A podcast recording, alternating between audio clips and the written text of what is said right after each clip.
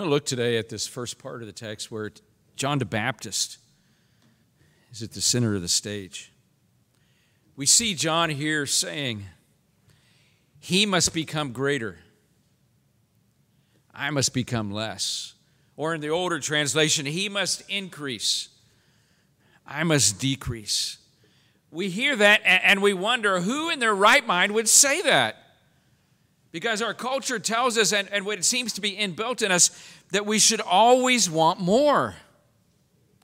We're supposed to constantly compare ourselves with the people around us. We feel that as an imperative.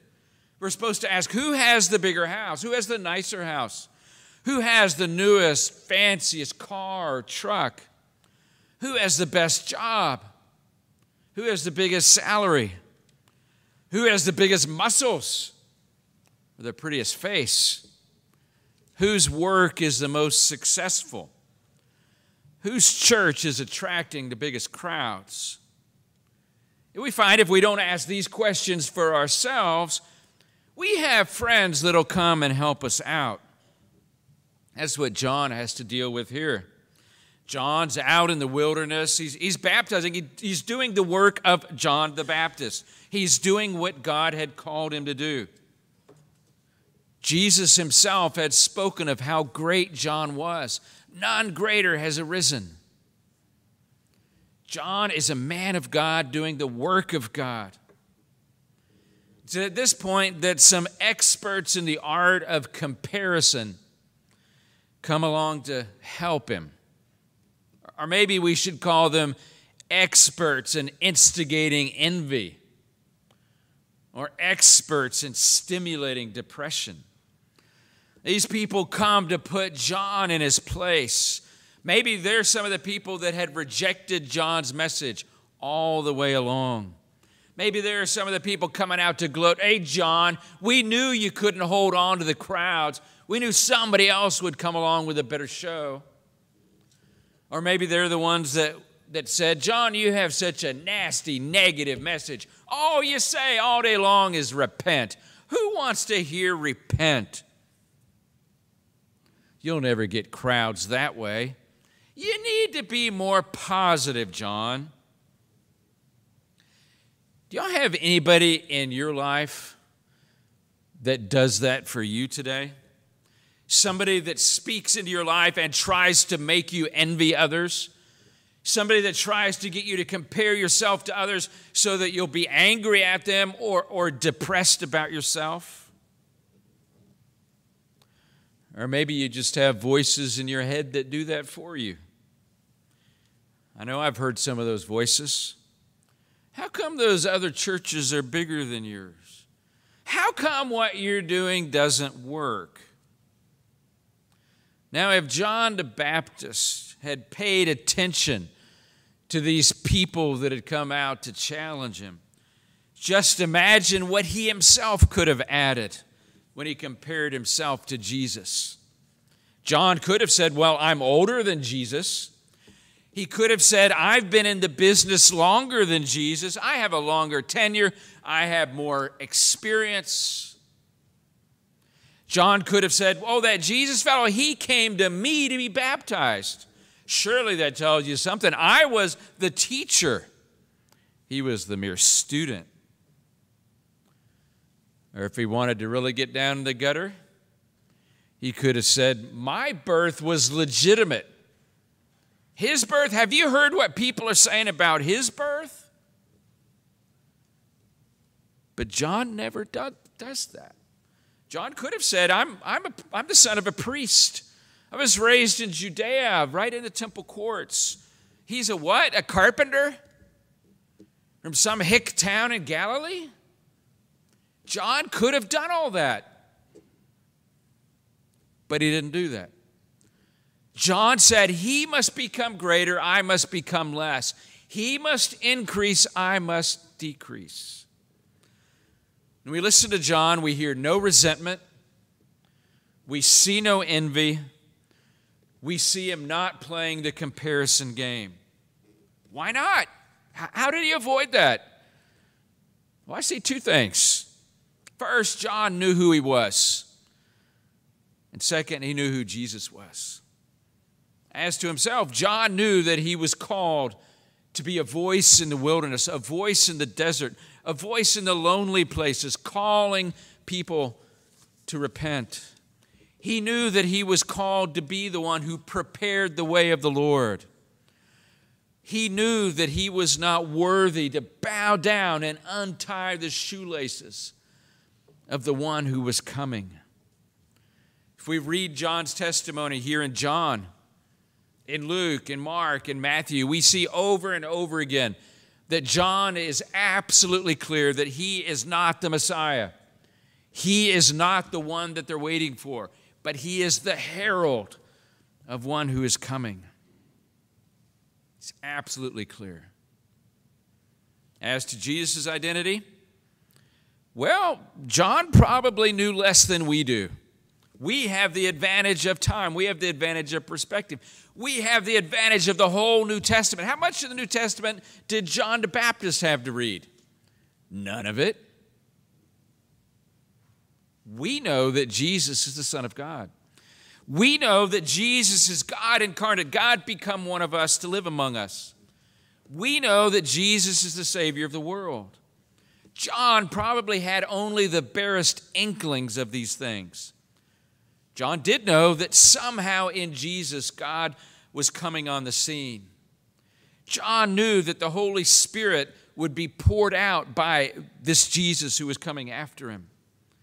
John knew that Jesus was the fulfillment of God's promises to Israel, that Jesus was the climax of God's covenant with his people.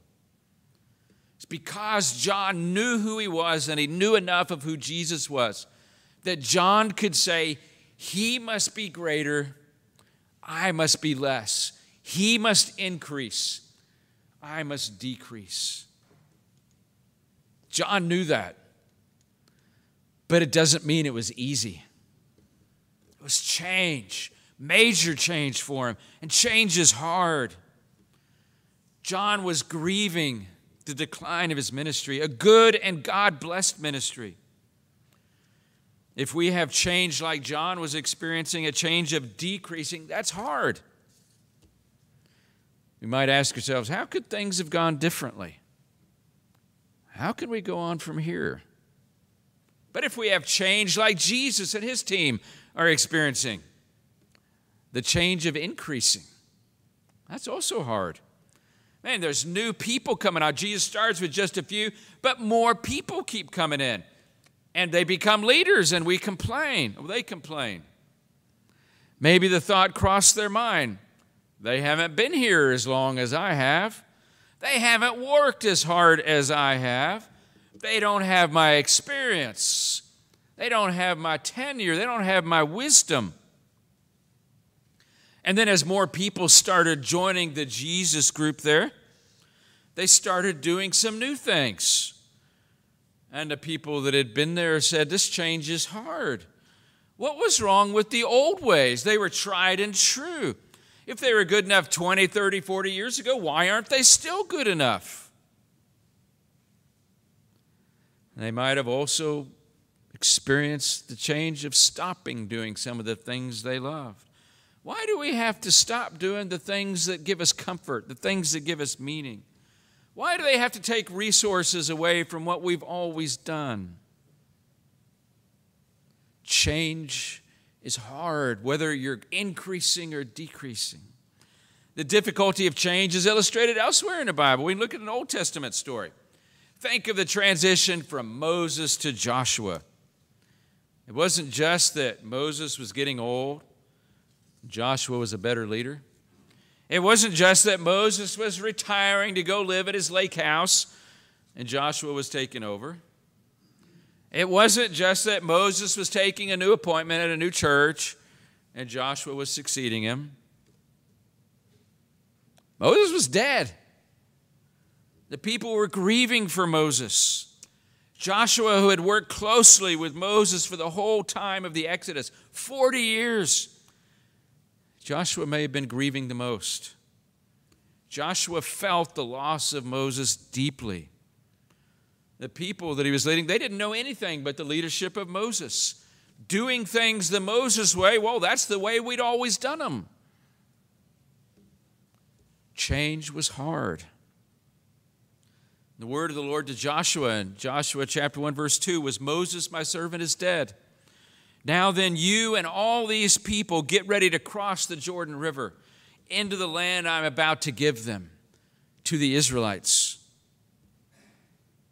If we look at this story of the transition from Moses to Joshua, I see the same two factors I saw in John the Baptist, the factors that he leaned on. There's no denial of the reality for Joshua that Moses is dead. But Joshua could remember who he was. He could remember that God had called him and equipped him. He could remember that the mission hadn't changed since he'd served under Moses' leadership. The context had changed. They were about to enter the land, but the mission was the same. And though they had grief over the loss of Moses, and that grief was real, the mission remained the same. Joshua knew who he was, but Joshua also knew who God was. He knew that the mission was based on God's call, not just Moses' ideas or Joshua's ideas, not based on the desires of the people, based on what God had called them to. Joshua, like Moses, had the promise and presence of God to rely on. Joshua had experienced God's faithfulness and he knew God would see them through. Now, Joshua was on the increase side.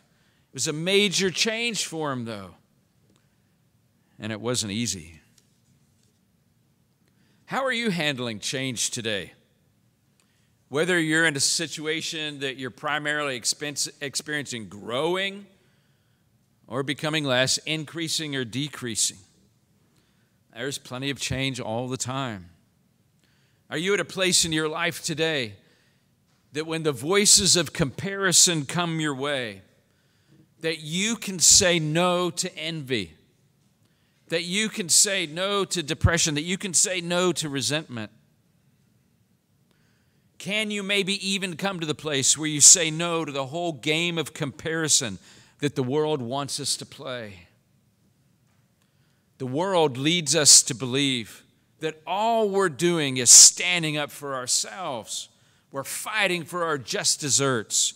Never tells us that playing the comparison game implants a bitterness in our hearts and our souls that leads to death. Some of you may be wondering okay, when times are tough, when things are going against me, am I just supposed to roll over and let people do what they want? Well, we do have some challenges in that regard we do have the unfortunate teaching of Jesus about turning the other cheek. Have, have y'all heard that? Jesus said, if someone strikes you on the right cheek, blast them upside the head before they can strike the other, right? Is that what he said? No. I mean, Jesus said, if someone strikes you on the right cheek, turn and let them strike your other cheek. Or we, we have the unfortunate teaching of Jesus that although he's the Son of God, God incarnate living among us, he came to serve, not to be served, and to give his life as a ransom for many. The world says, put yourself in a place where you are served, where people recognize who you are and your greatness, and they give you what you deserve. And we look at Jesus. We see the rest of his story. His story of increasing, his story of growing, that increased to the point that he was nailed to a cross to die for our sins and the sins of the world. Could all of this be an illustration of what Jesus said when he said, To whom much is given, much is expected? The message today is, is not when the comparison game starts, just roll over, be a doormat. Message today is know who you are, know who Jesus is, know where you stand with him be in a place where you can trust Him to lead you to the best place. Now, it, it might not be best in terms of the way the world measures things. It might be that Jesus takes you to the place that's best for you and you don't have the biggest house. It might be that you don't have the highest pay. It might be that you don't have the most prestige. It might be that you don't amass honor, fame, and glory.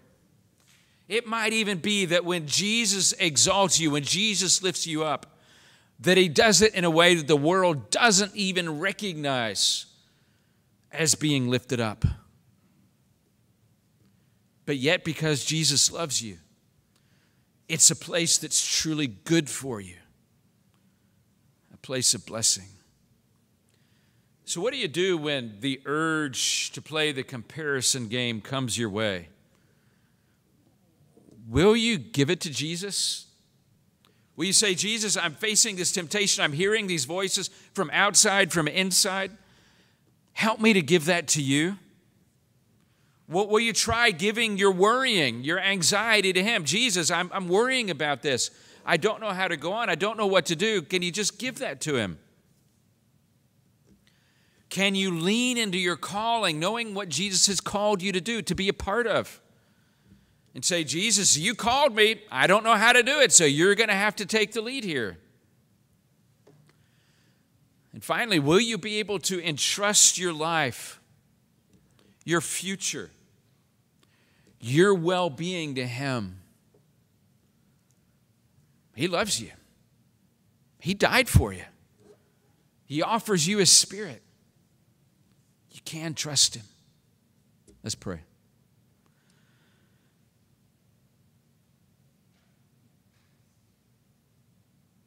Father, we all experience change. We know how difficult it is. We know sometimes the change is awesome. Sometimes it only leads us to great things, but even then it's hard. And sometimes, Lord, changes, we feel like it's inflicted on us. We don't want it, we don't like it, we resist it. But today, Lord, help us to remember who we are. And help us remember who you are. Dispel the fog, the fog that comes from envy, the fog that, that comes from discontentment, the fog that corrupts our hearts and leaves us broken and bitter. Fill us instead with the joy that comes from knowing you and knowing you love us. Amen.